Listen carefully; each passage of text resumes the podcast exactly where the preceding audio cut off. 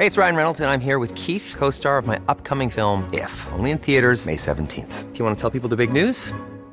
All right, I'll do it. Sign up now and you'll get unlimited for $15 a month in six months of Paramount Plus Essential Plan on us. Mintmobile.com slash switch. Upfront payment of $45 equivalent to $15 per month. Unlimited over 40 gigabytes per month. Face lower speeds. Videos at 480p. Active Mint customers by 531.24 get six months of Paramount Plus Essential Plan. Auto renews after six months. Offer ends May 31st, 2024. Separate Paramount Plus registration required. Terms and conditions apply if rated PG. Hello, this is episode number 852 and I actually finished recording and editing this a few days ago. And what you're going to hear in this episode is what I recorded a few days ago. But since then, I've realized that I have a few other things I just want to add at the start of the episode and a few other things at the end as well. So the bit that you're listening to now is stuff that I'm recording after I already did the rest of it. Is that confusing? Maybe. Anyway, uh, so, the little things I wanted to say at the beginning of this episode. First of all, thank you for the comments on the previous episode. That's number 851, which was about the Beatles song Now and Then, the new Beatles song, um, the last Beatles song, the final Beatles song. So I did the last episode, which was a ramble all about that. And I know that my rambling episodes are pretty popular, which is nice, but I wasn't completely sure how you would receive an entire rambling episode about the Beatles or one where I talk for most of the episode all about the Beatles and only the Beatles. I wasn't sure how that would be received by you. So I was very encouraged by the responses that I've received and that I'm continuing to receive uh, to that episode. So that's nice. And I'm especially glad that I got comments from non Beatle fans who said that they found the, the episode very interesting and, and also touching. So that's nice. Of course, when I finished that episode and then published it, I instantly thought of various other things that I'd forgotten to mention, which I might add at the end of this episode, but we'll see if there's time. Moving on, though, let me just mention something about this episode that you're about to listen to. Episode 852. As you will hear me explain in a moment in more detail, I was inspired to do this episode by some emails which I exchanged with a listener called Hafid. And I just wanted to say that after recording this, I sent Hafid a preview of this episode and he listened to it and he was happy for me to publish it. So this has been approved by Hafid. In fact, I'll share some more specific comments from him which he sent to me after listening to this episode, the one that you're about to hear. Uh, I'll share those comments at the end of this episode. All right, so those are just a few little comments I wanted to say in this pre introduction. I'll now let the episode start properly, and here we go. You're listening to Luke's English Podcast. For more information, visit teacherluke.co.uk.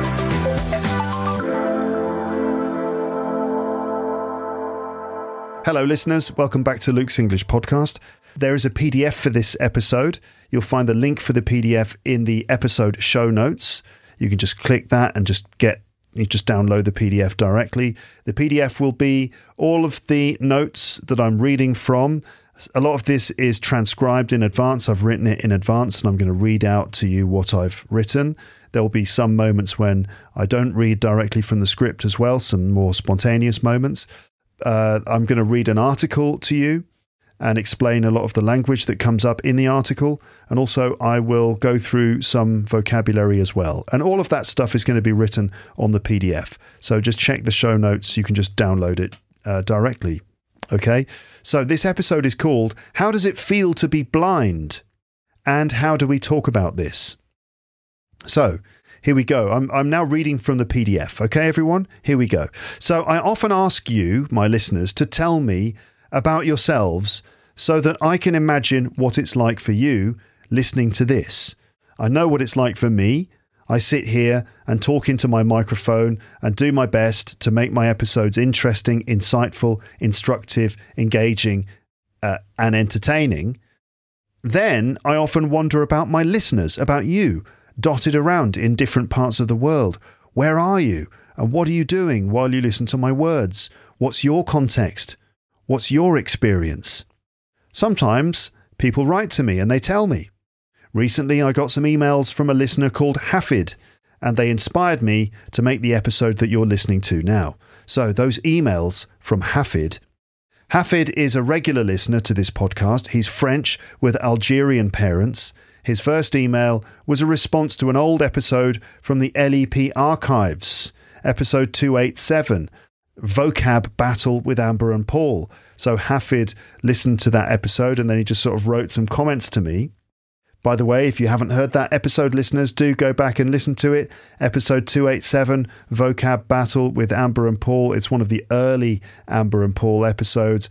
Very fun, lots of humour, and loads and loads of vocabulary.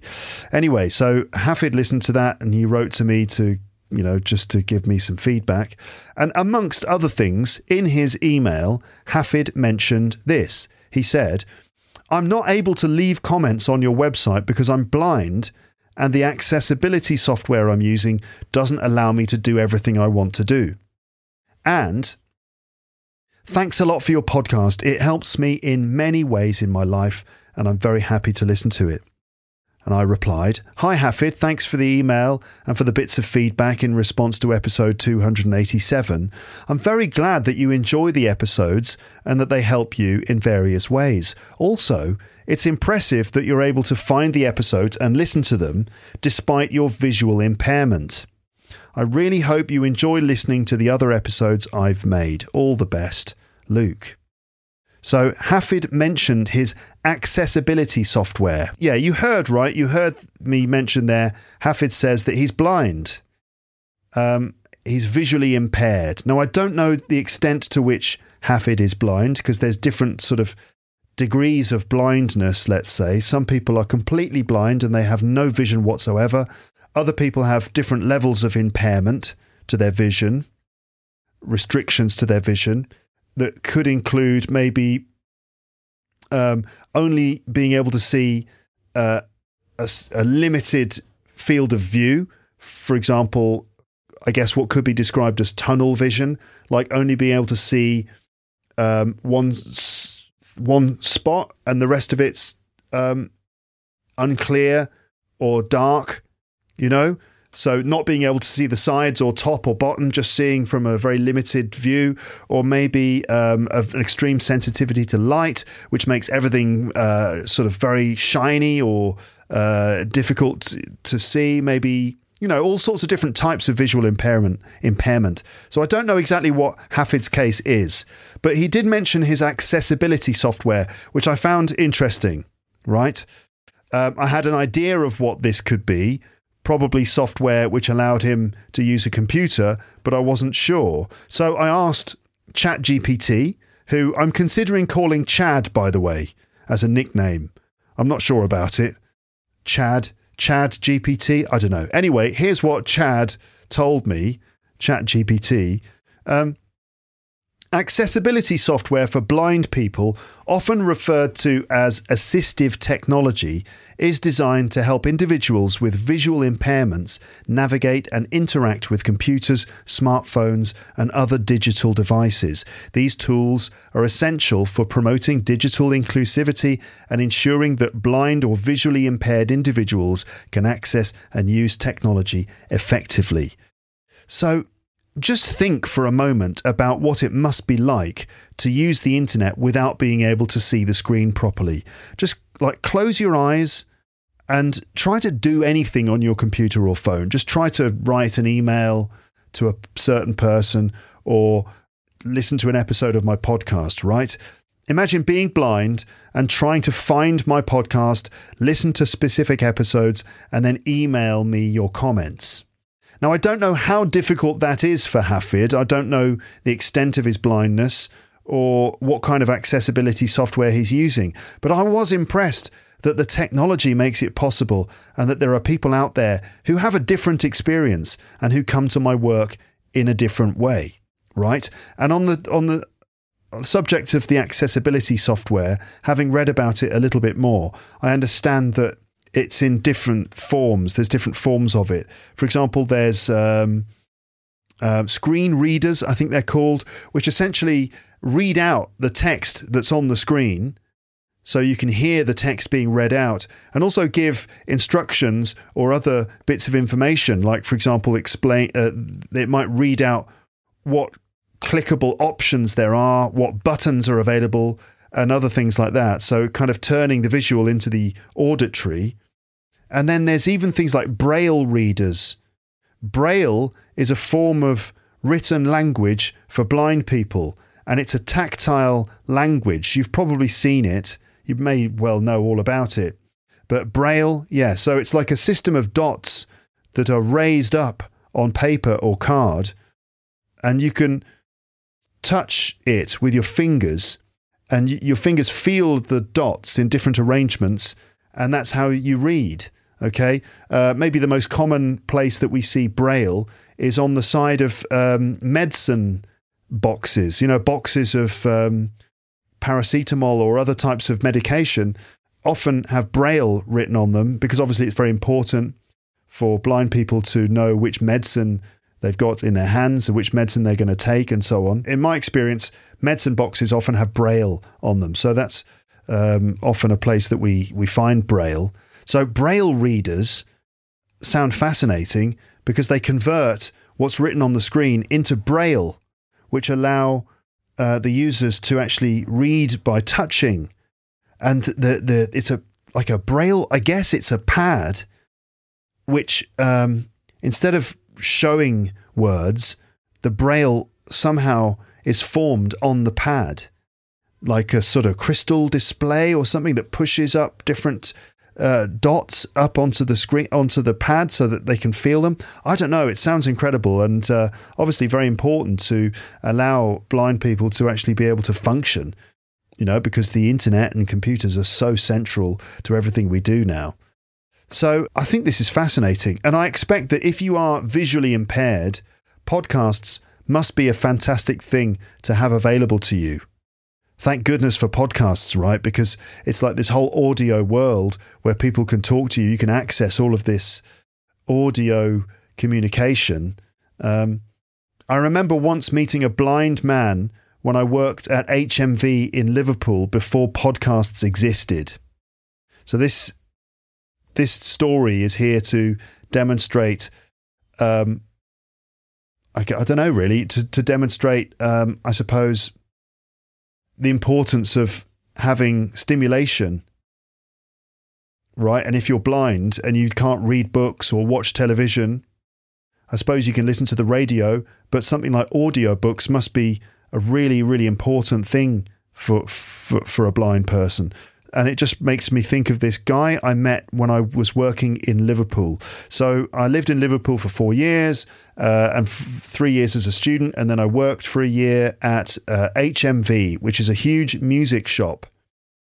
And um, so they sold DVDs, CDs, um, books, computer games. And I, I worked upstairs, and upstairs was the there was a corner which had a shelf with some audiobooks on cassette and CD. And one day, this guy came in. My manager told me, my manager asked me to help this guy who was standing in the middle of the, the sort of the specialist music area. So I went over to him, and the guy was blind or partially sighted. And he asked me to help him to find the audiobook section because he wanted to buy some new audiobooks. And I had to lead him over there. He was like, "Take my arm, take my arm, like this. Can you lead me over to the to the audiobooks? Where are the audiobooks?" And you know, he seemed quite frustrated, and it was you know an interesting experience for me. I'd never really kind of uh, met or interacted with a blind person so directly before, and I rather I was I felt a bit nervous and a bit unsure about exactly how I should you know how I should help him, but uh, I let him take my arm and we walked over to the corner where there were these uh, audio books, and he said, "Can you read me what's what are the audio books? Can you read them to me?" His manner was he he was quite I have to say he was quite sort of uh, he was he was a large man quite a big, heavy set man, grey hair, probably in his 50s or 60s. And he was um, a little stressed and a little bit frustrated, which is totally understandable, of course, because all he wants to do is just to get some he wants to be able to listen to some stories at home it must have been very difficult for him to get out of his home come all the way into the center of the city find his way upstairs get there and then have to deal with me you know this this 22 uh, year old or whatever it was who didn't really know what he was doing and so I took him over there and I had to read the names of the audiobooks to him and um, I remember he was looking for something specific. He was like, "I want the what? What kind of horror stuff have you got? Horror and fantasy." And I sort of read some of the stuff, and I was saying, "Oh, we've got uh, the Lion, the Witch, and the Wardrobe." And he was like, "No, no, no, no, no, not that, not that." Uh, and I said, "Oh, we've got Lord of the Rings." He said, "Oh, no, it's it's you know it's pretty good, but it's still it's too soft." Have you got any Lovecraft? Have you got any H.P. Lovecraft? You know the proper stuff. I remember him requesting Lovecraft. So he obviously had specific tastes and he liked a kind of particular type of scary um, horror fantasy fiction. And we didn't have any. And he was, you know, understandably a bit annoyed. It must have been a very frustrating experience for him. And he was clearly like really, a really intelligent guy who really wanted some stimulation, right? Now, the main point here is that he he had to use audiobooks and was very frustrated at the selection that we had available in the shop, particularly that we had nothing by H.P. Lovecraft. Um, and he clearly had a ferocious intellect and he really badly needed stimulation. So, I guess what's my point here? Well, thank goodness for the internet and the millions of podcasts and audiobooks which are available on it. But um, also, I find it impressive that um, this software allows people to use the internet and you know, I just it just made me think, what must it be like for someone who, um, you know, has these barriers? You know, so Hafid replied to me again um, just a couple of days ago. He said, Hi, Luke. I hope everything is fine with you and your great family. Don't worry, I'm not going to send you emails every day. Uh, I know you're very busy. I would like to thank you. It's very nice of you to reply to my mail about episode 287. I heard many other episodes and enjoyed most of them, especially those featuring Amber and Paul. By the way, everyone, um, Amber and Paul and I are going to be getting together to record another episode. Uh, we've got a date in the diary, so, you know, that's coming soon at some point. Um, as long as. Um, you know, as uh, as long as those plans don't have to change. But anyway, more Amber and Paul coming at some point soon. But anyway, back to Hafid's email. He said, I had an idea and I wanted to share it with you. In 1985, I went to London and I spent eight wonderful days with a British family. I can't remember if they lived in Rainham or Chatham. The mother of the family used to wake me up every morning and bring me to the kitchen for breakfast. The bedroom I was sleeping in was upstairs. She always asked me if I could manage. Like, can you manage? My English level was very bad and still is. Mm, no, it's not that bad. Hafid. And all I found to respond was, I don't know. As far as I'm aware, you've not done a podcast about people with disabilities yet. It might be useful f- for people like me. I hope I'm not disturbing you, and I wish you success, good health, and all the best. May the force be with you, Hafid. All right, did you get that, everyone? So Hafid spent, um, like, in the 80s, he spent over a week in an English family, uh, in a host family um, somewhere in London. And uh, every morning, the host mother would wake him up and bring him downstairs for breakfast. And she would always say, Can you manage? And he didn't really know how to respond to that. Then he suggested that I do a podcast about people with disabilities. Okay, so first of all, let's stop and consider what Hafid's host mother in London said. Can you manage? So, what does can you manage actually mean? I suppose it means do you need help, really? That's ultimately what that means. Are you able to manage? Are you able to do what you're doing? Or do you need assistance? But she didn't say, Do you need help? Do you want me to come and help you? Instead, she said, Can you manage?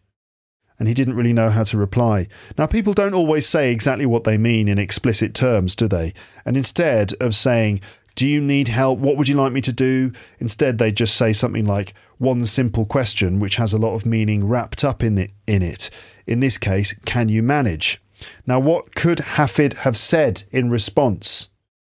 I suppose I'm helping Hafid from 1985. It's a bit late now. But anyway, basically, Hafid could have said, No, I can't manage, I need help. Or, Yes, I can manage, I don't need help, thank you. Or somewhere in between yes and no. Again, we might not say, No, I can't manage, I need help. We might use other expressions. So, here are some ideas. So, in the category of no, I can't manage, I need help, we've got sorry, can you come and help me for a moment? And do you mind giving me a bit of assistance? Do you mind giving me a bit of assistance? Or could you help me down the stairs, please? Could you help me for a moment? Could you just show me where the, for example, could you just show me where the toothbrush is? Or I'm just trying to find whatever it is. Uh, I'm just trying to find, you know, my toothbrush. Sorry to bother you. Thanks a lot. Or in the case of yes, I can manage, it might be something like this. Um, yes, I can manage. Thank you. Or hold on, I'm coming. Or I'll be there in a moment. Or just bear with me for a moment. Thanks. Bear with me, meaning just wait while I do something. Or I'm on my way. Or sorry, I'm just taking a bit of time. Or feel free to start without me. That's if you are worried that the other people are waiting for you at the breakfast table. Feel free to start without me. I'll join you in a moment. I'm just, you know, I'm just blah blah blahing. I'm just getting my I'm just getting ready. And then we've got somewhere between yes and no, which could be something like this. Just a moment, I'm not quite ready. Or could you ask me again in a moment? Sorry. Or I'm coming, but I might be some time. I might be a while. I might be a few moments. I'm just working something out here. Sorry. You might be thinking, Luke, is it necessary to say sorry? Uh, well, yes, this is the UK we're talking about. We say sorry all the time as a little softener. It's just a way to keep things nice, and there's nothing undignified or weak about saying sorry a lot. Sorry, I'm not quite ready. Could you ask me again in a moment? Sorry. Um, you know, sorry, I'm just coming. Sorry, I'll join you in a moment. Sorry is just a word we use to keep things nice. So, anyway, I replied to Hafid and asked him what kind of things I could talk about in an episode about disability. And he wrote this He said, Well, you could teach us some vocab like partially sighted, blind, wheelchair, and a lot more, obviously. So, I've already said partially sighted, visually impaired, and blind, wheelchair, which um, I suppose you know is, someone who who uh, is unable to stand or walk has to sit in a wheelchair and they can move themselves around by turning the wheels with their hands or by being pushed by someone. So that's a wheelchair. And a lot more, said Hafid. You could also talk about screen readers, braille devices, OCR and TTS, and so on.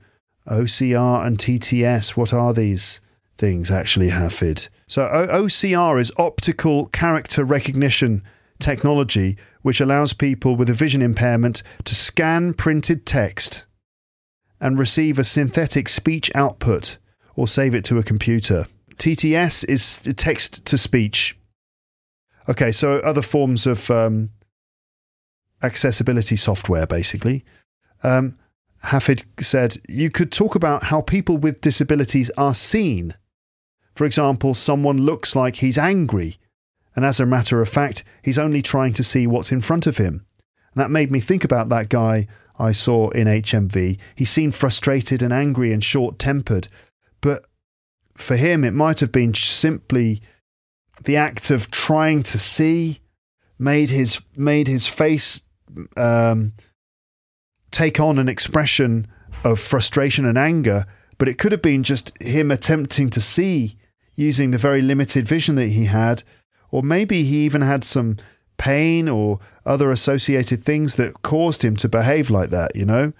Um, it must be very frustrating and saddening for people not to be able to read your behavior. You know, they assume that you're angry, but actually you're just, it's just difficult for you to see. Um, so I, I, thought, right, this is a great idea for a podcast. Thank you, Hafid. And this is a great idea for several reasons. Reason number one vocabulary. First of all, there's a lot of English to be learned from this subject, a lot of vocabulary, as Hafid suggested, relating to this topic, but also knowing what is considered appropriate and inappropriate or respectful and disrespectful terminology relating to the subject. So, just like the language we use when referring to people with disabilities, um, you know, like I've mentioned before, blind, visually impaired, partially sighted, these are all acceptable and um, appropriate terms that can be used to describe people who have, you know, have some difficulty seeing. Um, okay. So, you know, often we wonder what kind of language should I be using and what language should I not be using? So, so there's that, the vocab of the subject, those considerations about what is appropriate and inappropriate language. Secondly, this is also a chance to understand something which can affect us all, but which we don't always talk about. I've always wondered what it must be like to be blind, but also what it must be like to live with other forms of disability. And to be honest, I've thought about these things more and more in recent years because several people in my family have been diagnosed with Parkinson's disease, and I've seen the ways it can affect their lives in so many ways in terms of physical motor control, you know, movements, but also in terms of the mental side, how it affects their identity. Now, I'm now talking about Parkinson's. Parkinson's, as far as I'm aware, does not cause blindness, but I think Parkinson's has symptoms which can cause forms of disability. So I'm now just talking about that. Um, you might be thinking, wait, Luke, what is Parkinson's? So, as I've just said, I've moved away from talking about being blind to talking about Parkinson's disease now because I know several people close to me who've been diagnosed with it and who are living with it at different stages of development. It can be considered a disability um, because of the way the symptoms affect people. This is from the NHS website, the National Health Service website. Parkinson's disease is a condition in which parts of the brain become progressively damaged over many years. Symptoms of Parkinson's disease include um, uh, involuntary shaking of particular parts of the body, which is known as tremor that's shaking of the different different parts of the body, slow movement, stiff and inflexible muscles. By the way, um, maybe one of them, two of the most famous uh, people with Parkinson's include um, Muhammad Ali, the boxer, and more recently Michael J. Fox, the actor from um, Back to the Future. He's a famous, uh, famous person who has Parkinson's and who's done a lot of work to actually raise awareness about it. A person with Parkinson's disease can also experience a wide range of other physical and psychological symptoms. These include depression and anxiety, balance problems, and this may increase the chances of a fall, a loss of sense of smell, sleeping problems, memory problems, and difficulty eating and swallowing. And as I said, loss of vision is not a symptom of Parkinson's, as far as I know. So my point there is that is that I am interested in understanding what it is like to live with different kinds of disability, and that disability comes in many forms. So let's let's go back to the example of being blind now. So what is it like to be blind? What is it like to be visually impaired or to be in a wheelchair or to have any other kind of disability? What about if you have a disability which isn't obvious? Uh, if you're blind, how does how do you um, how do you manage tasks that other people don't think twice about, like just getting dressed and coming downstairs to join everyone for breakfast or listening to a podcast? How do other people treat you?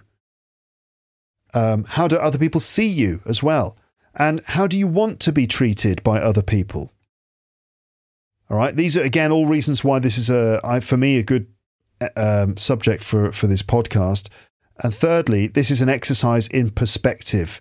It makes me think of the old saying: "Before you judge someone, walk a mile in their shoes," which is really about the importance of empathy. Try to imagine what it must be like to be someone else and to live their experience. Surely this is a good exercise in being a humane, considerate, and compassionate person, which I believe are important for being a good communicator. You know, thinking about things from other people's points of view, having empathy and compassion, and con- being considerate and thoughtful. I think those are really important communication skills, but also they're important just to be a good member of the human race. Understanding how it is for a disabled person can help us to understand how to behave and talk. And anyone can be disabled as well, right? It's not just something that happens to other people. Anyone can be disabled. It can happen to anyone. And there are many ways a person can be disabled. Many people who do not have a disability now will have one in the future. Others will have a family member or a friend who will become disabled you could become disabled. In fact, I have to say, it's very likely that you will end up with some kind of disability because as we get older, our bodies change, and you might find that you can't do the things you could do before. For example, you might get mobility issues, visual impairments, hearing impairments, or mental issues. We're all likely to experience some level of disability, either directly ourselves or in a loved one. Um, now, if you become disabled in your lifetime, how do you want people to describe you? What language would you prefer them to use when talking about you? If a family member or friend becomes disabled, how would you want him or her to be treated? Disability affects everyone, and language is at the heart of this because the words we use have an impact. So here's the plan uh, okay, it sounds like I'm still in the introduction, but anyway, here's the plan. In a moment, I'm going to read an article written by a blind person explaining what it really is like to be blind. And I wanted to hear from someone describing this in their own words. And I found a really interesting article which was written in response to the question, What is it like being blind? or What is it like to be blind? I'll read through the article in just a moment, give my comments, and explain some vocabulary. Then uh, we're going to look at how to talk about disability, and we're going to look at specific terms which are considered appropriate and inappropriate when talking about disability these days. And thirdly, vocabulary. Uh, I have lists of various words relating to physical and mental disability, including objects, forms of disability, types of treatment, and other related issues. And I have absolutely loads of words here. So this vocabulary part might be in a second episode, or I might make it into a premium episode. We'll see how long this all takes. So, that article, which is called What Does It Feel Like to Be Blind? And this article I found on uh, slate.com. The article is called What Is It Like to Be Blind? And this um, originally appeared on Quora and it's been republished on slate.com. The answer to the question, What is it like to be blind? was answered by Christina Hartman. And so now let me read through her her answer, her article. Okay? So here we go. Hey, I'm Ryan Reynolds. Recently, I asked Mint Mobile's legal team if big wireless companies are allowed to raise prices due to inflation. They said yes. And then when I asked if raising prices technically violates those onerous two year contracts, they said, What the f are you talking about, you insane Hollywood ass? So to recap, we're cutting the price of Mint Unlimited from $30 a month to just $15 a month. Give it a try at mintmobile.com slash switch. $45 upfront for three months plus taxes and fees. Promo rate for new customers for limited time. Unlimited more than 40 gigabytes per month. Slows. Full terms at mintmobile.com. Hey there, it's Michelle Norris. I'm host of a podcast called Your Mama's Kitchen. When I travel, I'm usually looking for a way to find a taste of home when I'm not at home. And one of the things I love to do when I am at home is entertain. And Airbnb allows me to do that. When I was in California recently, I rented a house that had a great kitchen. And when we were sitting around the table, we we're all thinking, we're in someone else's house. Someone could be in all of our homes as well. If you have a home, but you're not always at home, you have an Airbnb. Your home might be worth more than you think. Find out how much at airbnb.com/slash host. This is Christina Hartman, uh, a blind person in her own words. As someone who's losing her sight to retinus, retinitis, retinitis, as someone who's losing her sight to retinitis pigmentosa, um, and, and what's that? Well, ret- retinitis pigmentosa is a group of rare eye diseases that affect the retina. The retina is the light sensitive layer of tissue at the back of the eye. Okay? So it's a it's a rare group of diseases that affect the retina and ret- retinitis pigmentosa makes cells in the retina break down slowly over time causing vision loss. It's a genetic disease that people are born with. So uh, Christina said, as someone who's losing her sight to retinitis pigmentosa, RP, I face this question every day. I, however, have Usher syndrome, which couples deafness and gradual vision loss. So I'm not representative of the average blind and low vision individual. Okay, so not only does Christina have blindness, uh, she also has deafness. Uh, that's the um, inability to hear. Okay, so blindness affects the eyes, deafness affects the ears. Uh, so she's got uh, this Usher syndrome, which combines deafness and vision loss. So she's not. She's quite unique, then I suppose. She's unique. Um, anyway, she continues. That being said, as someone who's moved from sighted into legal blindness, I've noticed certain interesting changes in my lifestyle and how people treat me. This isn't a subject that can be explained briefly, so please forgive me in advance for my lengthiness. She's moved from sighted into legal blindness, moved from being sighted into legal blindness. I suppose legal blindness is a sort of um, uh, when when your vision is impaired to a certain degree that you can legally be described as blind. And if you're legally blind, I suppose that means that you um, you can um, be considered disabled, and therefore maybe you you get you know certain types of um, uh, you, you get a different status, like a different legal status, I suppose. Um, so she's moved from being sighted to being legally blind. So she's she's experienced both. She's experienced being able to see and uh, being blind. So, th- so this probably gives her some really good insights. What the blind see. People seem to think blindness as binary. You're either completely sighted or completely blind. The truth is that there are infinite ways to be legally blind. Not just is there a large range of sightedness between fully sighted and completely blind, but there are a lot of variations within that range. Some blind people have acuity issues.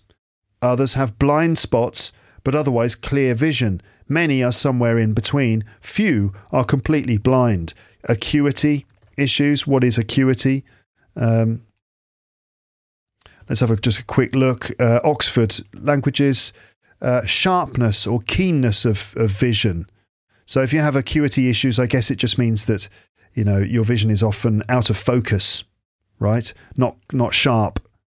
Um, so so what um, what's her name again? Christina. What Christina said there is that there's a wide range of different types of blindness between um, acuity, that's things being in focus or not, things being blurred or sharp, and also other things like um, having blind spots. These are just areas where your eyes are unable to see in those areas. And I suppose those those blind spots might I don't know what they would look like. Do they look like dark dark spots in your vision, or does your brain fill in the gap?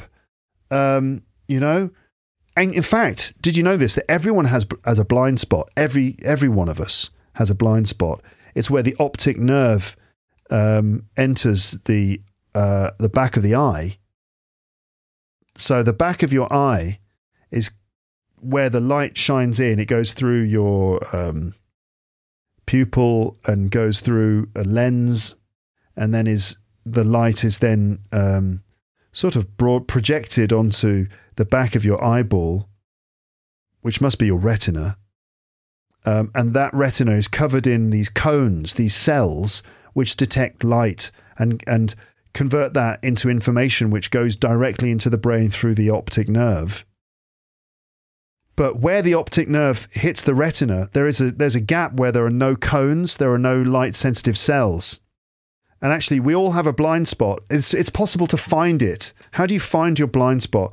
How do you find your, your blind spot in your eye? Um, find your blind spot. This is from Scientific American. So, um,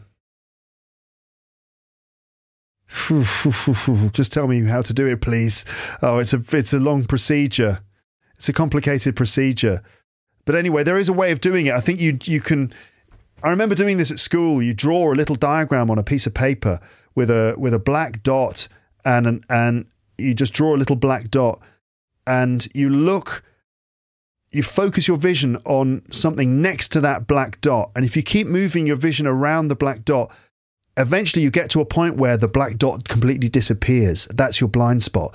And it's not that there's a, a gap in your vision, it's just that your brain actually fills it in. So it's as if the paper just continues.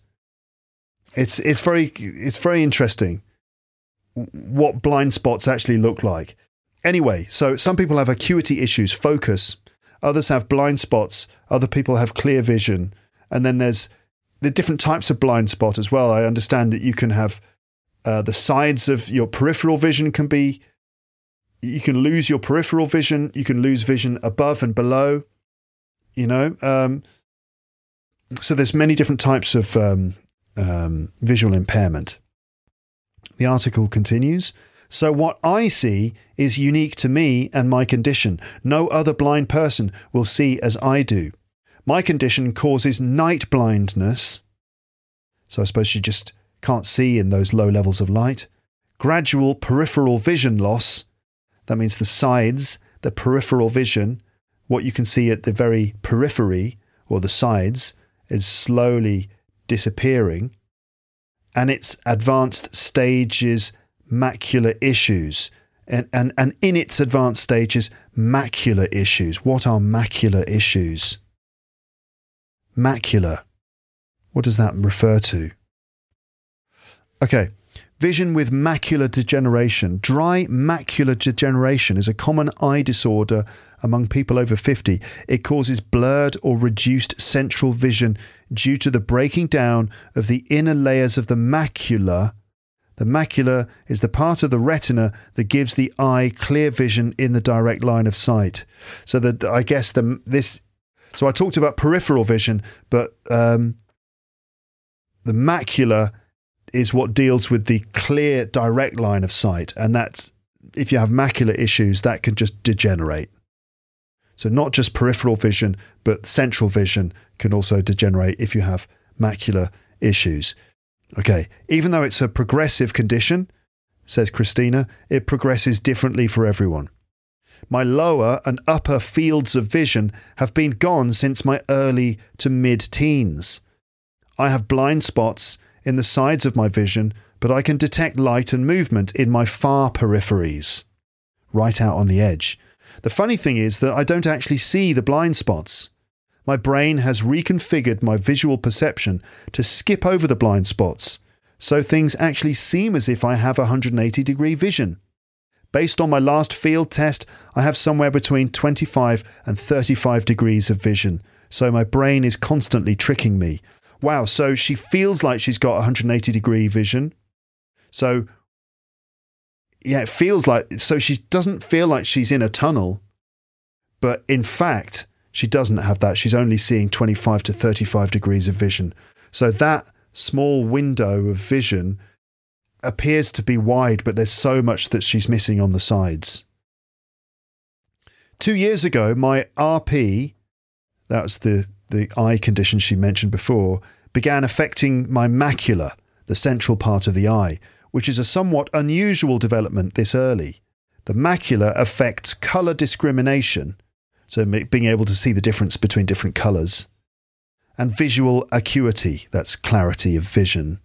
As of right now, I have about 20 to 150 in the left eye and 20 300 in the right, both uncorrectable by glasses. I don't really know about these these vision ratios, I have to say. Um, everything seems out of focus. So this is her acuity she's talking about. Everything seems out of focus, like blurred. If a person is standing more than two feet away from me, two feet, that's that's about two thirds of a meter. Right? Maybe that's perhaps about arm's length away. If a person is standing more than two feet away from me, his or her face is as blurry as in a Monet painting. Typically, I identify a familiar person by his silhouette and the way he walks. So, this is how she identifies a familiar person, someone who she knows. She does it by his silhouette. So, the silhouette is just the black outline. Like, for example, when someone stands there and the sun is behind them, they just you just see a dark outline of that person in front of you, a silhouette. So she identifies the silhouette and the way the person walks. Everyone walks in their own particular way, you know, characteristic body language and movement. So I identify a familiar person by his silhouette and the way he walks. Since I can't recognize voices with much precision because of the hearing um, impairment, even up close, I can't see fine detail like smaller scars and roughness so people all look like they have amazing skin. Bright light makes my vision worse. It seems like a thin white film is covering everything, like a thin white layer, a thin white film. Film would be like, um, you know, when you've um, cooked some, you cooked something and you want to put it in the fridge, you put it on your plate and you get some of that cling film. It's like clear plastic film. You've got the you've got the aluminium foil, but also cling film.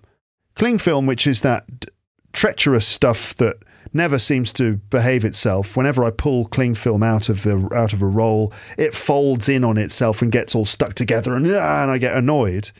Um, but that's cling film, so it's a it's a very thin plastic film, right? So her vision in bright light it seems like a thin white film is covering everything, making light coloured things almost glow.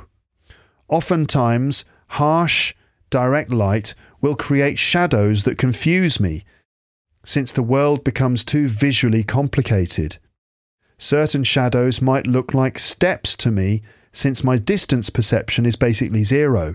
Wow, so in uh, bright light, suddenly there are shadows everywhere, and those shadows can confuse her. So, shadows across her vision might look like steps. So, she might be worried that she's about to go down some steps or go up some steps or something like that. She's got distance perception is her distance perception is basically zero. So she can't judge how far away something is from her.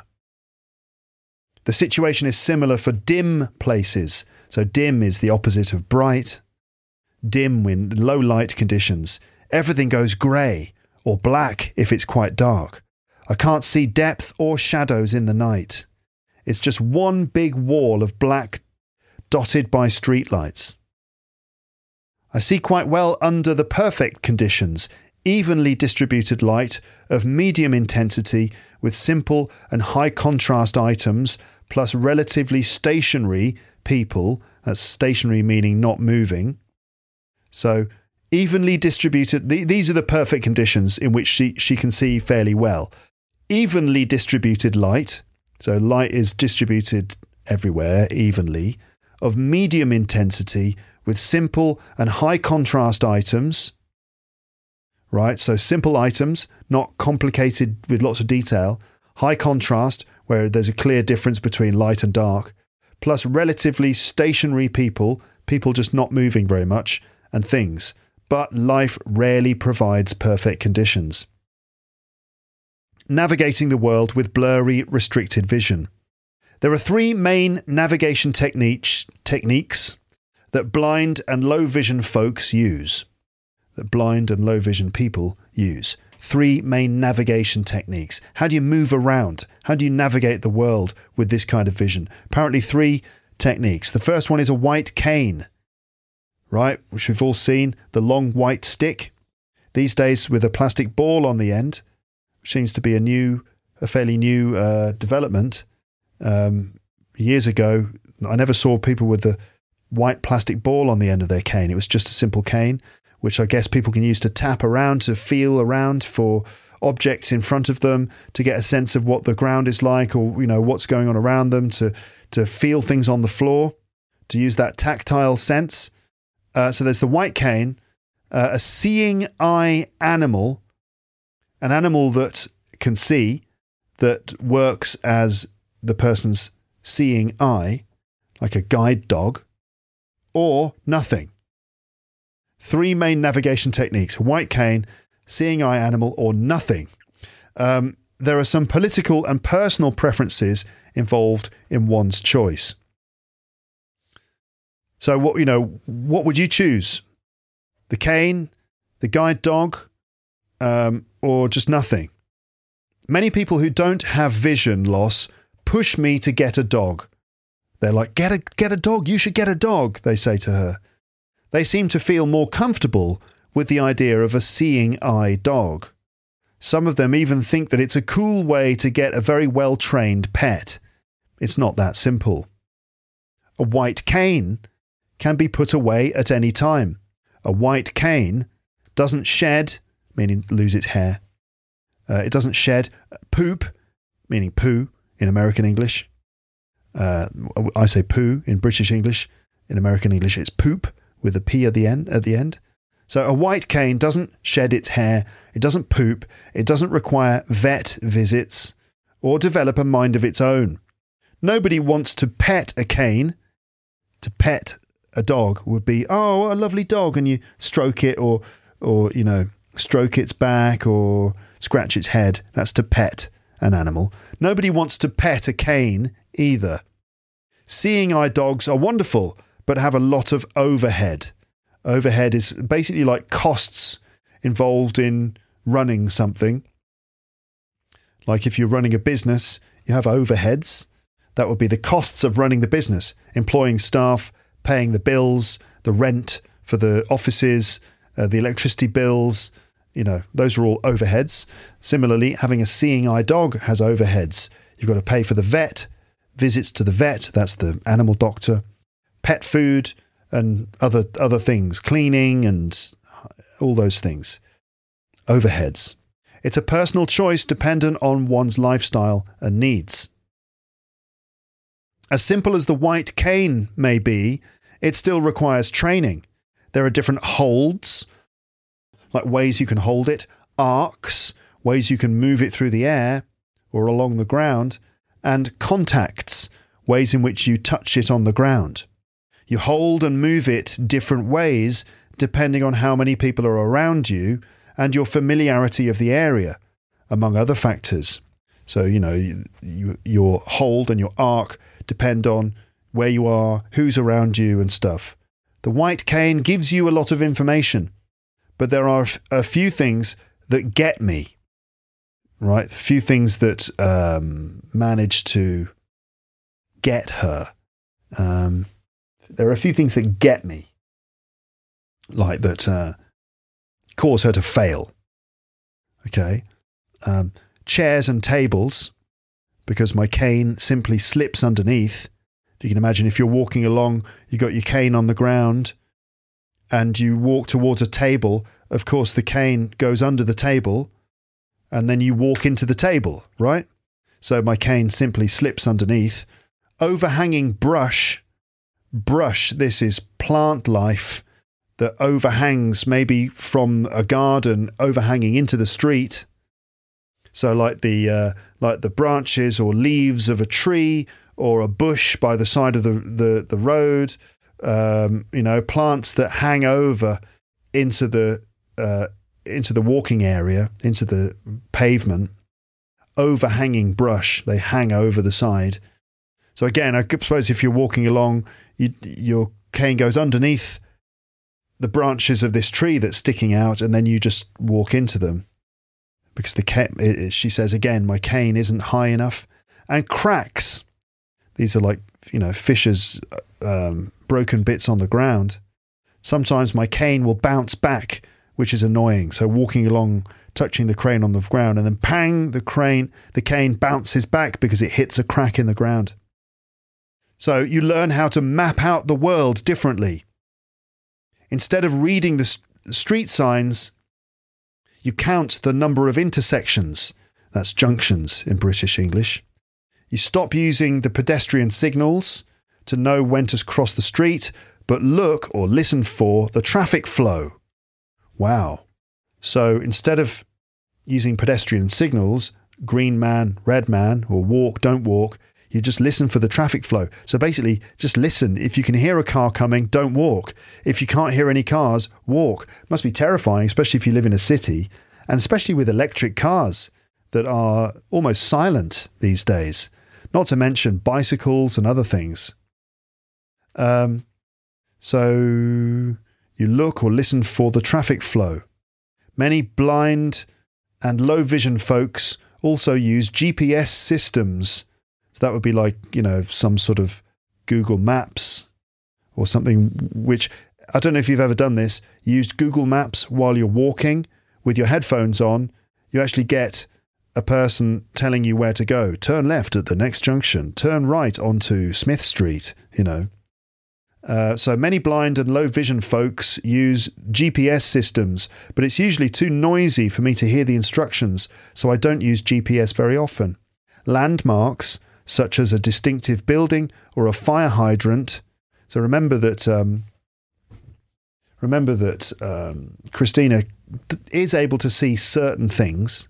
So she might be able to recognize a distinctive building or a fire hydrant. That's the, that's one of those things on the street that uh, the fire brigade will use to get water. Uh, they attach their hose to it uh, to spray water onto a burning building. So that's a fire hydrant in the street. So landmarks, distinctive things like a building or a fire hydrant, orient you to the world around you, allow you to orientate yourself. Memory becomes crucial. Sometimes I use a human guide, like when I became the human guide for that guy in HMV, the music shop. Sometimes I use a human guide. I hate to do this not just because it limits my independence, but because most people are terrible at it. They'll grab you and proceed to drag you, making you stumble and become disoriented. They'll forget to stop before a step, so you fall. Even with instruction, guiding someone else is an intuitive experience that not a lot of people have a talent for. How the blind read. So, how do, bl- how do blind people read? Since I'm deaf-blind, this is a different endeavour for me than it is for the aver- average blind or low vision individual. This is a different endeavour, a different thing to try to do. I remember when I was sitting with a low vision specialist, she kept telling me that I should use the text to speech software on my computer. But I'm deaf. So wouldn't Braille be better? I asked her. You can hear me, so you can hear the computer, said the specialist. I have a cochlear implant, so I can hold a conversation reasonably well, but it's not perfect, said Christina. I explained to her that it wouldn't be easy for me and I'd probably end up missing words and get tired, but she still insisted that it was the best course. I ignored her and learned Braille, Right now, I'm about 60 to 70% of my old reading speed, and I'm pretty gosh darn proud of myself. Wow.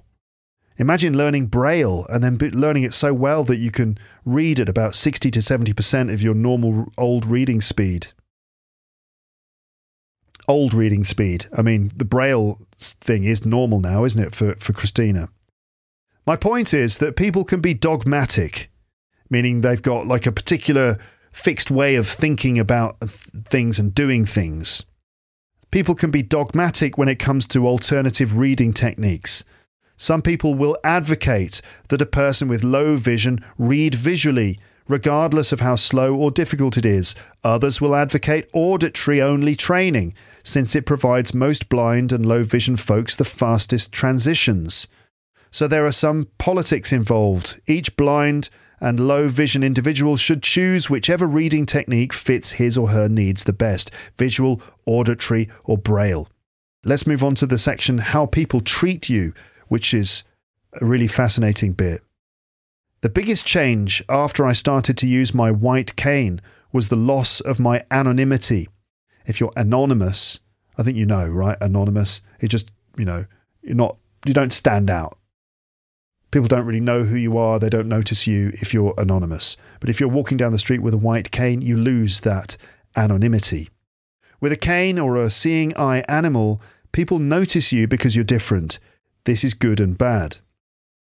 I usually get excellent customer service at restaurants, stores, and offices, with employees going out of their way to make sure my needs are met. I'm very grateful for these employees. Most people are willing to give me directions. I get on first on flights and sometimes get placed in the first row. Crowds part like the Red Sea when I approach. Kindness has been the general rule. As with any rule, there are exceptions. Some people stare or back away from me as if I'm infectious. They think I don't see them, but I do. There are also people who overcompensate in their kindness. This is where people are being kind, but they're being maybe a bit too kind. They're overcompensating. Like being extra, extra kind because maybe they feel guilty or something. I don't know. Once I asked this woman for directions, and she proceeded to lead me step by step to the front desk of where I was going. When she tried to take over, like to take control of the situation, I had to tell her firmly that I was fine and that she should go on with what she was doing. Her intentions were good, but over, overweening kindness is almost as insulting as people who flinch. Overweening is like excessive excessive levels of kindness. It's almost as insulting as people who flinch. Flinch is a good word. Flinch is. So, an example of flinching is if someone goes to slap you or hit you, but they don't, you will flinch. Like you'll you'll move your hair, you move your head away, move your hand up. Right, that's to flinch. Ah, made you flinch. Also, if someone sees a blind person and it makes them feel uncomfortable, they might flinch. They might kind of quickly look away. You know, a kind of make an instinctive reaction to move away. So apparently, being excessively kind to the point of it being, um, what's the word for it? it? Too much. This is almost as insulting as people who flinch people who think that they have to take care of every single detail. Um, since I'm no longer anonymous, people watch me. I feel constant pressure not to stumble or fall, which is tough since I'm a generally clumsy person and relatively new to using a cane. It's a dispiriting feeling, the sense that you can't make a mistake, that you can't trip. Yes, you must feel very self conscious. And when, when everyone's watching you, suddenly you feel like you can't make a mistake. I often feel my I often find myself missing my anonymity the most. But it's nice to get in front of the line in amusement parks. Then Christina goes on to describe the emotional side of losing one's vision. It's the change that's the hard part, not the vision loss itself. People born blind don't need to struggle with this aspect. People like me who lose their sight later in life do. The most destructive part of losing one's sight is the feeling of incompetence, like just being not being able to do anything. As someone who's not naturally organized and orderly, the new way of interacting with the world can get rough, meaning difficult and painful. I've broken or cracked more than half of my set of drinking glasses by dropping or knocking them over. I vacuum up electrical cords because I forgot to check for stray cords. So, for example, she might vacuum up her iPhone charger or something in the vacuum cleaner. I've walked into people by accident. I've stepped on my cats too many times to mention, and I'm afraid that one of them holds a grudge. To hold a grudge is like when you hold on to a negative feeling and you want to get revenge. So, you know, she stepped on a maybe one of her cats three times or four times, and now the cat is never going to forgive her for it. The cat holds a grudge against her. I'm the kind of person who fa- who hates feeling inept. If you're inept, it means you're incompetent and you can't do things properly. You sort of constantly get things wrong. I'm the kind of person who hates feeling inept or useless. I like doing things well to a certain degree. I've done many things well. At times, I feel like a failure at adapting. When I misplace something for the upteenth time, I find myself berating myself for not being better at being blind. That's an interesting point. So, when I misplace something, when she loses something, when she's put something down, she can't find it again, she when she misplaces something for the upteenth time. Umpteenth time or upteenth time? I always thought it was upteenth, but apparently umpteenth. So uh, the umpteenth time, U M P T E T E E N T H, umpteenth, is used to say that something happened many, many, many times. Something happened or came after many other similar things. I drank my upteenth, umpteenth cup of coffee, meaning many, many cups of coffee. For the umpteenth time, Anthony, knives and forks go into the middle drawer. So when you, she, we've all, she's obviously told Anthony many, many times before. When I lose something or misplace something for the umpteenth time, I find myself berating myself. If you berate yourself, it means you um, you say very, very critical things against yourself. You strongly criticize yourself. You know, oh, why aren't you better at doing this? You stupid idiot. That sort of thing. I find myself berating myself for not being better at being blind. Yeah. Yeah, you'd, you would beat yourself up, wouldn't you? You know, if you kept making these mistakes, you'd feel like you'd beat yourself up for not, yeah, not dealing with those things better. She says, I'm getting better though. I haven't cracked a glass in months. The electrical cords haven't been ruined by the vacuum in almost a year. My cats now know to avoid me when I'm moving quickly. Adapting is a much slower process than I ever expected, but it's moving in the right direction. One of the more discerning aspects of vision loss was how my conception of myself has changed. Even though I've known that I had RP since childhood, I've never thought of myself as blind. I'm starting to think of myself that way now. I've stopped squinting, thinking that I would see better. Squinting is like, if you, for example, if you have difficulty seeing something, like for example, if it's very, if you're looking into very bright sunshine, you'd squint, like scrunch, scrunch up your eyes to maybe to block out very bright light so you can see more easily. Squinting. So she stopped squinting, thinking that uh, she would see better if she only tried harder. So she's kind of like learning to accept being blind. So not trying to see better, just accepting it. Um, my self consciousness about the white cane is waning, meaning it's getting less and less. I've even started dreaming of myself as I am, an awkward, clumsy blind person. So she's like coming to terms with it, accepting it, accepting this new version of herself. The path to acceptance is a slow one, full of cracked glasses and disgruntled cats, but I'm getting there. And then there's a few footnotes. Uh, legal blindness. Legal blindness qualifies one for certain services from the US state and federal governments, including the right to use a white cane or a seeing eye animal. Moreover, legal blindness applies to people who are blind and have low vision. Okay. Um, so there you go. That was um, that was a picture of what it's like to be a blind person and the struggles that you go through and the way that people treat you and the the changes that you have to adapt to and even the way that you can be angry with yourself for not learning to adapt to it as quickly as you'd like to. You know, all the many different um, aspects of dealing with blindness, the emotional side, the identity issues. So let's just. This is going to be the last part of this because I've been talking for an hour and 13 minutes, but I wanted to talk about how to talk about disability. Okay, now the following two paragraphs I'm going to read are from a guide on respectful disability language on the National Youth Leadership Network website.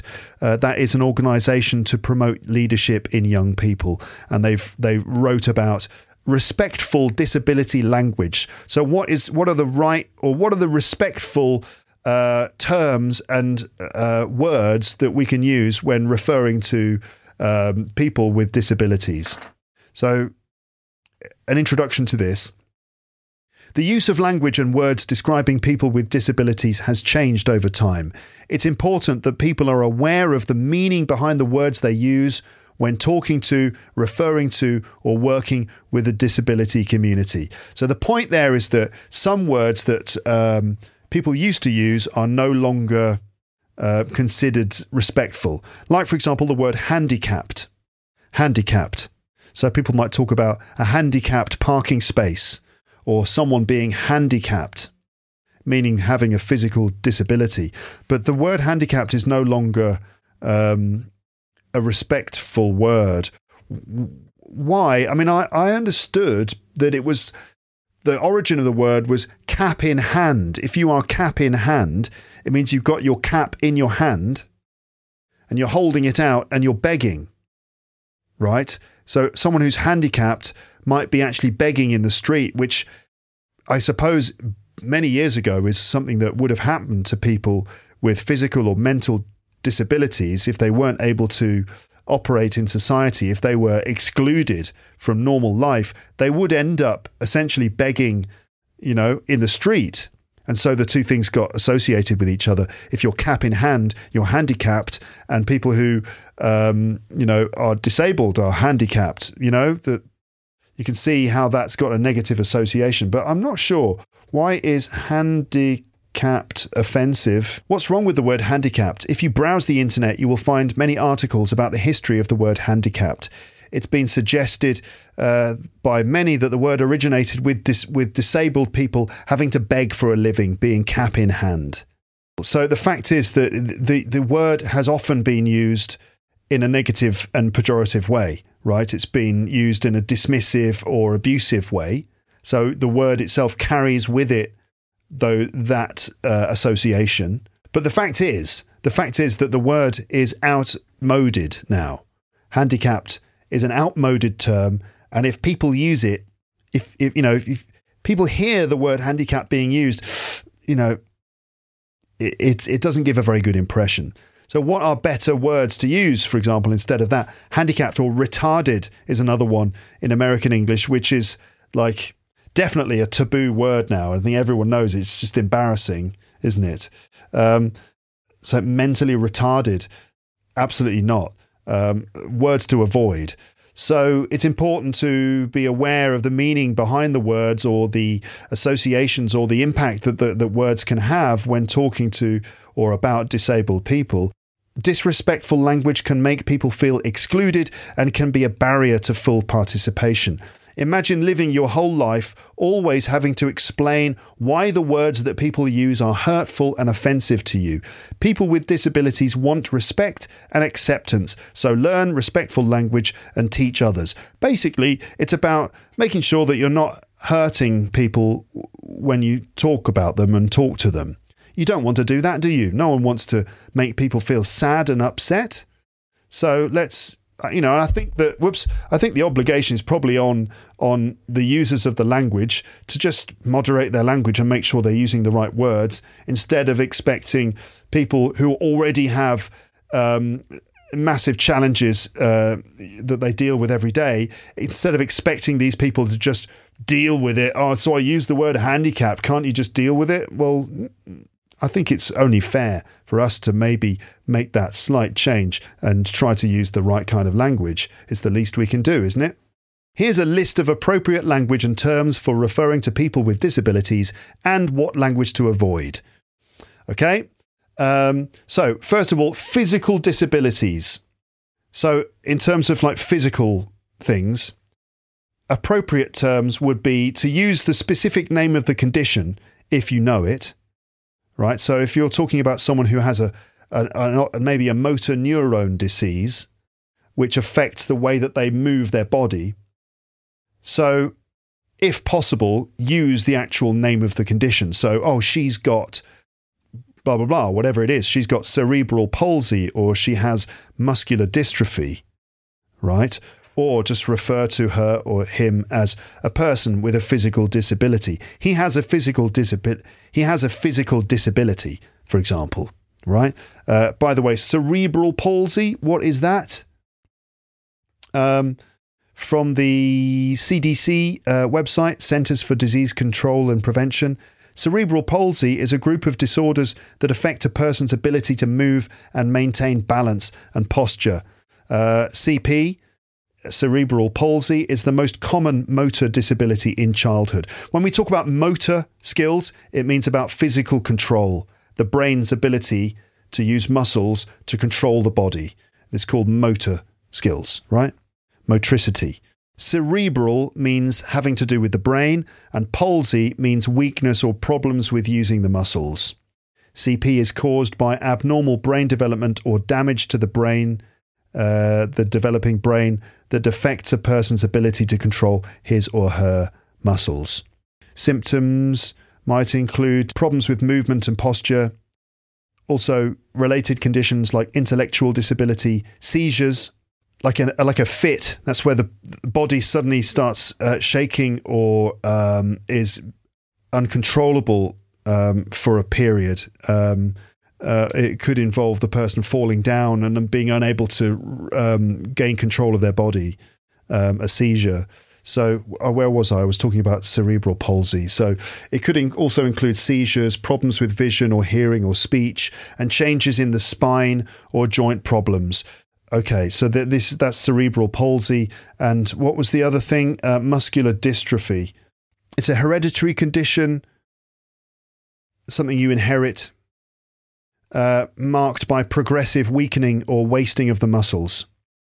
Causes the muscles to weaken, leading to an increasing level of disability. Okay, so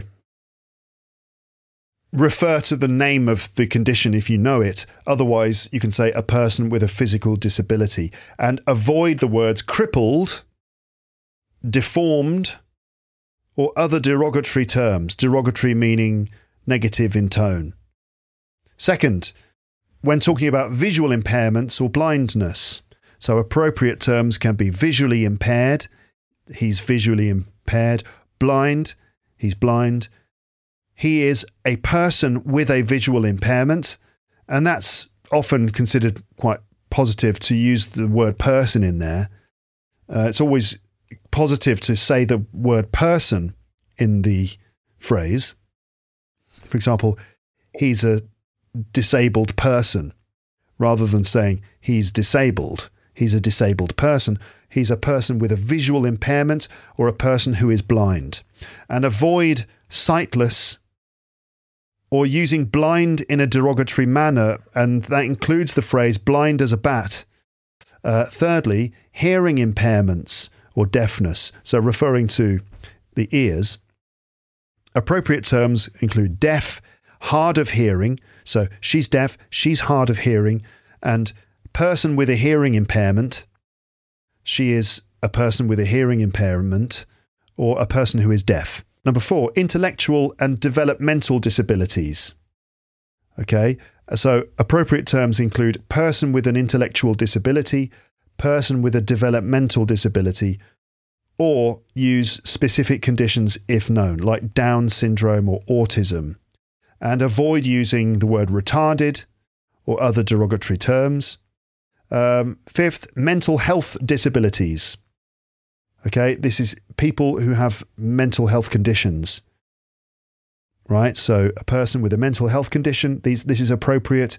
An individual with a mental illness, or you can use specific diagnoses, for example, depression, anxiety, or whatever it is, and avoid stigmatizing language, including words like crazy, insane, um, psycho, loony, words like that, which are, uh, uh, are words that have been used to stigmatize people with mental health issues. Okay, mental health problems or mental health conditions or illnesses is actually probably better Better to say a mental health condition, a mental health illness, than a mental health issue or mental health problem, which are on the more negative, pejorative side, saying a mental health condition or illness is a bit more descriptive rather than a, a, value judgment, you see? And certainly crazy, insane, psycho, these are obviously very negative words that have been used to stigmatize people with mental health conditions in the past. And so, you know, um, I mean, we we use these words. I'm not saying these words need to be completely banished from the language, but it's just we just need to be aware that saying crazy crazy is not a word that should be used to legitimately um, describe someone who actually just has a mental health um, condition. Uh, neurodiversity, neurodiversity, I guess covers just different ways of thinking, different ways uh, different types of uh, brain activity. So we've got neurodiverse, person with neurodivergence, or specifying the condition, and that includes things like autism, right? To be autistic or to be on the um, to be on the autism spectrum, or to have ADHD, that's attention deficit hyperactivity disorder, which is a condition which causes people to lack focus. Um, so these are forms of neurodivergence. So again, avoid using sort of negative derogatory terms like abnormal, weird, things like that. Okay.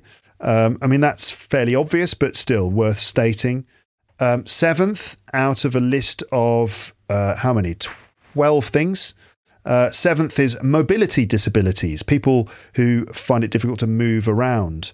Um, so, appropriate terms would be person with a mobility disability or specify the condition, for example, paraplegia. Paraplegia is the loss of the ability to move or feel the legs and lower parts of the body, usually because of a severe injury to the spine. So, someone who has uh, someone who's paralyzed, you know, someone who can't feel their legs or use their legs because um, of a spinal problem, maybe. So, uh, typically someone with paraplegia, um, a person with paraplegia, a person with a mobility disability might need to use a wheelchair and avoid using the word crippled or the word confined to a wheelchair or other der- derogatory language. Speech disabilities, disabilities affecting the speech, appropriate terms include a person with a speech disability or you can specify the condition, for example, stuttering or stammering. And of course, we should avoid ridiculing or mimicking speech differences. So don't make fun of people who have a stutter. Um, we shouldn't copy people who have a stutter because that could make them feel really, really bad. And we don't want to do that. There's bound to be someone who's a kind of a, sp- a free speech warrior who's listening to this going, um, you know, but what about free speech? We should be allowed to say whatever we want. Yeah, you can. Everyone can say whatever they want. And we're not talking about legislating or creating laws to make it illegal to, for example, um, you know, use the word retarded or crippled, right? There's no one's talking about that. Uh, it's just a question of um, trying to be aware that the impact that words can have. So, of course, give you know, you can do what you want, um, right? But you should be aware that uh, if you do use that kind of language, that people might seriously dislike you or think that you are an uncaring person, and they might not want to associate with you. You might not make any friends by by doing that sort of thing. Of course, it's a free country. You can do whatever you want. I say it's a free country. That depends where you are. Uh, but um, you know, you can do whatever you want. But you might find that people just don't like you if you use um, you know, language that makes other people feel bad. Um, number nine, learning disabilities. Conditions that make it difficult for people to, to learn in the same way that other people do. Appropriate terms include a person with a learning disability, or you can specify the condition, for example, dyslexia, or again, attention deficit hyperactivity disorder. Dyslexia affects the way that people see words so it makes it difficult to read and spell. Very common. Um, and of course, we should avoid labeling individuals who have uh, these disabilities as being dumb or stupid or just lazy. Right, a bit of understanding is necessary there. Um, number 10, chronic illness and invisible disabilities. Appropriate terms here would be a person with a chronic illness or a person with an invisible disability. Or and then you can specify the condition, like for example, fibromyalgia. I don't know what fibro or fibromyalgia is. Let's see if I can find out. All right, this is from the National Institute of Health.gov. Fibromyalgia is a chronic, that means long lasting, disorder that causes pain and tenderness throughout the body, as well as fatigue and trouble sleeping. Scientists do not fully understand what causes it, but people with the disorder have a heightened sensitivity to pain. So, where you become extremely tender and hypersensitive to pain. Fibromyalgia and Crohn's disease.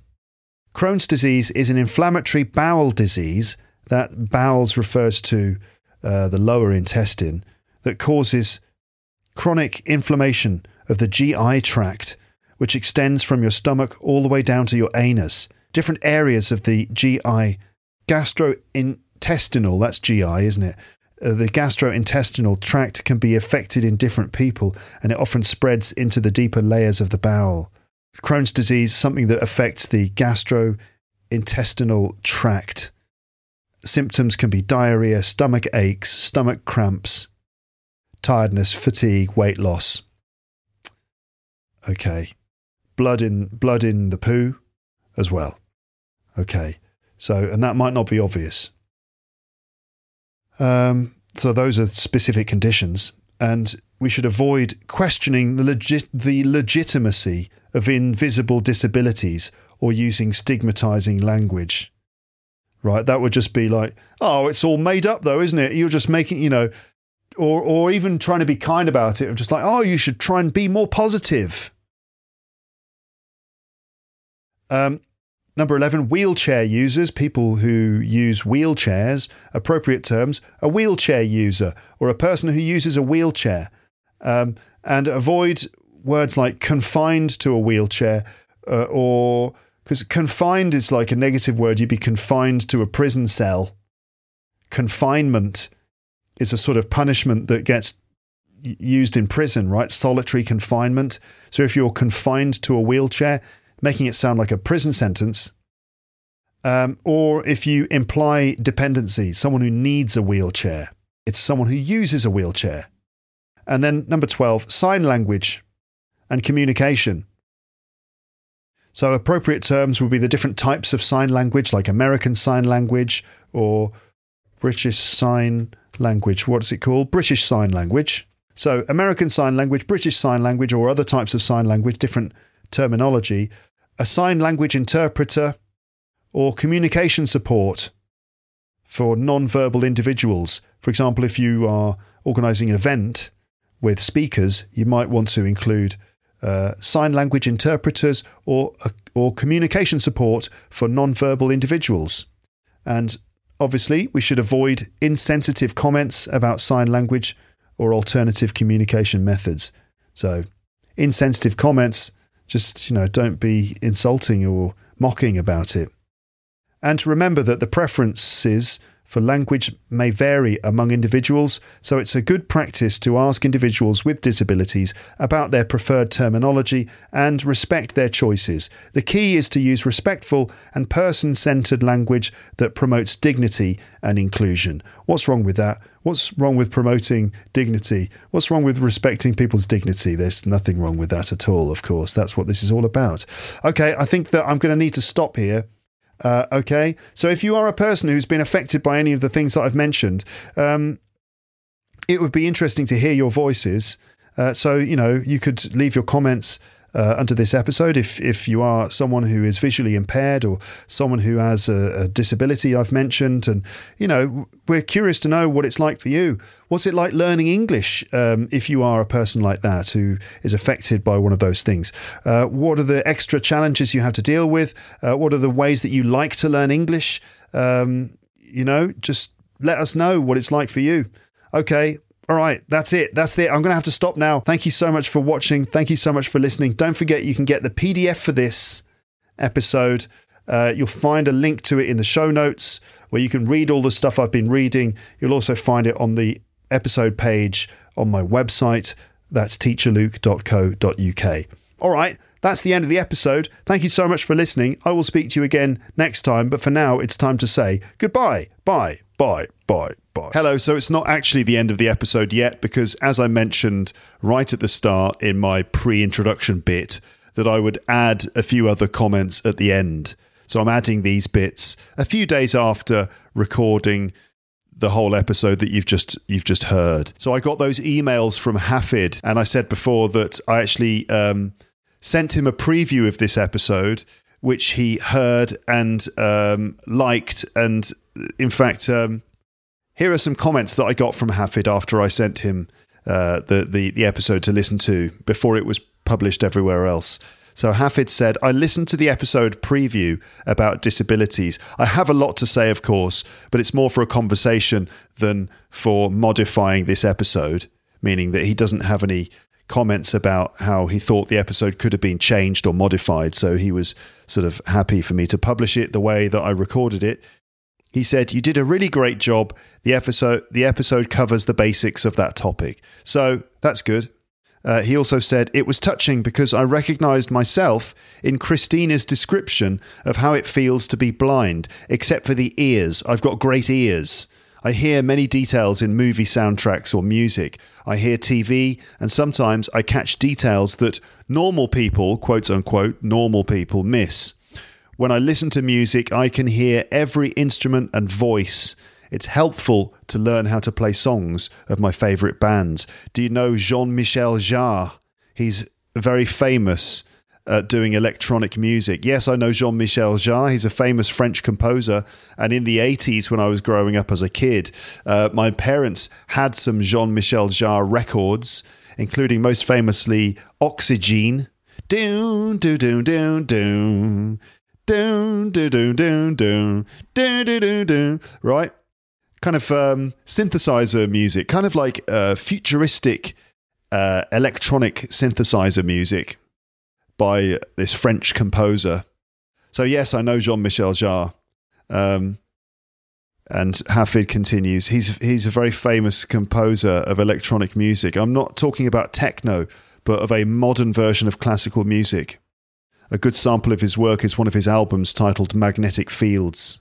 So anyway, I just wanted to add that Hafid heard the episode and liked it and gave it the thumbs up. So that's nice. What else did I want to add? So I mentioned also at the very start that I, I made some other uh, references to episode 851, which was all about the Beatles now and then.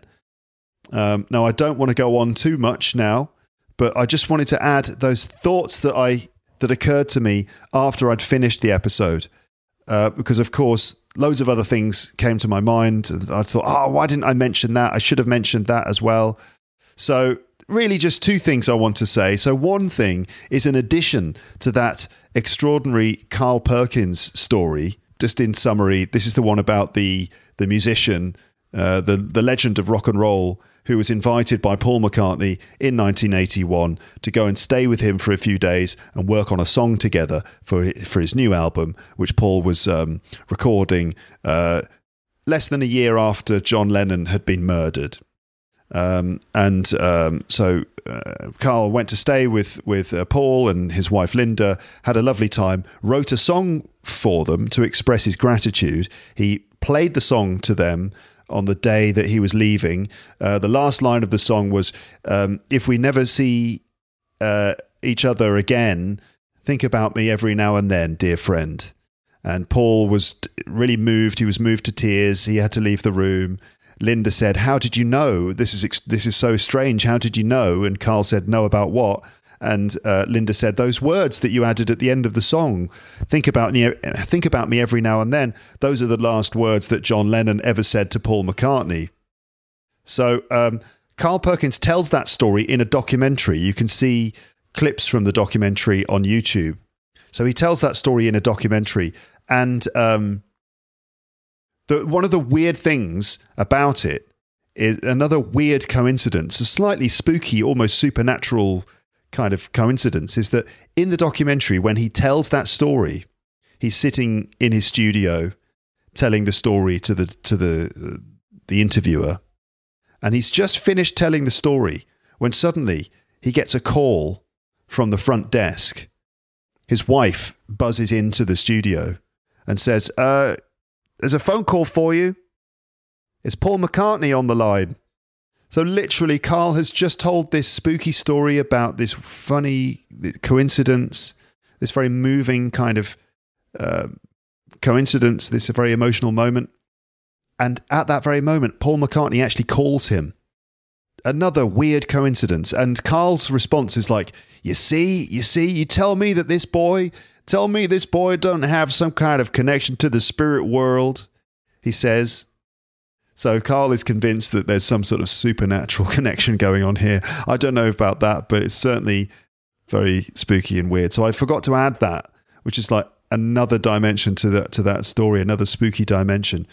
Um, what else did I forget to mention? I also wanted to add some more things about the song now and then. I, I talked about the stories, but I didn't necessarily talk about the song itself. And the, the song has really grown on me over the last few days. Uh, I've had it stuck in my head, and it's really grown on me meaning that I've grown to like it more and more. I find the lyrics very touching, and I start, you know, I, am still wondering uh, what the lyrics are about. They're very simple. It's John saying he misses someone and hopes this person is going to return to him and stay with him and always come back to him. Who who is John singing about?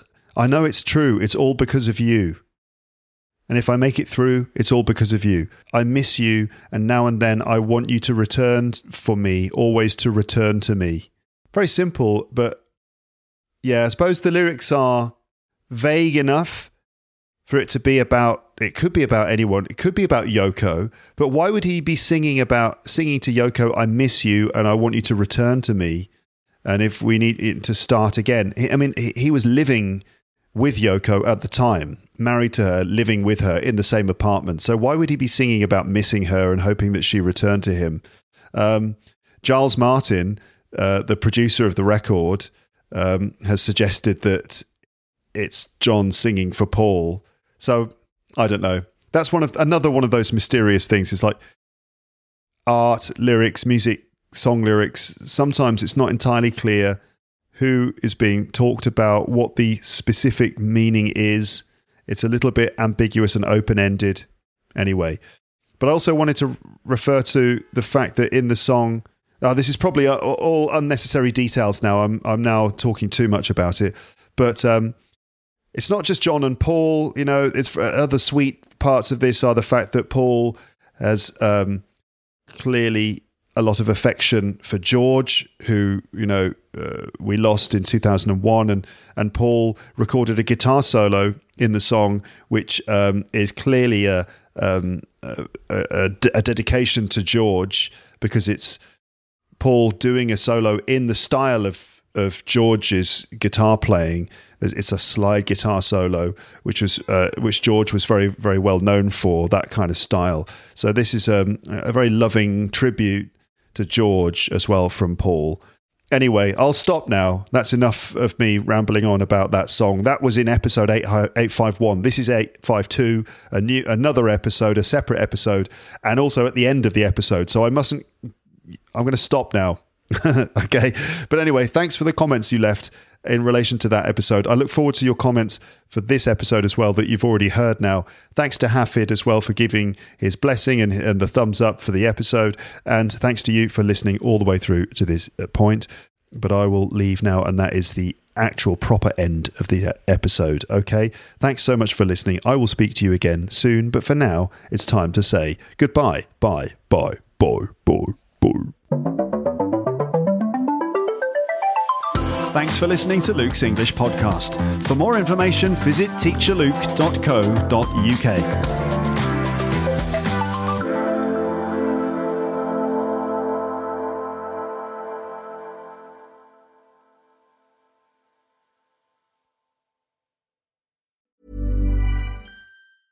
Hey, it's Paige DeSorbo from Giggly Squad. High quality fashion without the price tag? Say hello to Quince.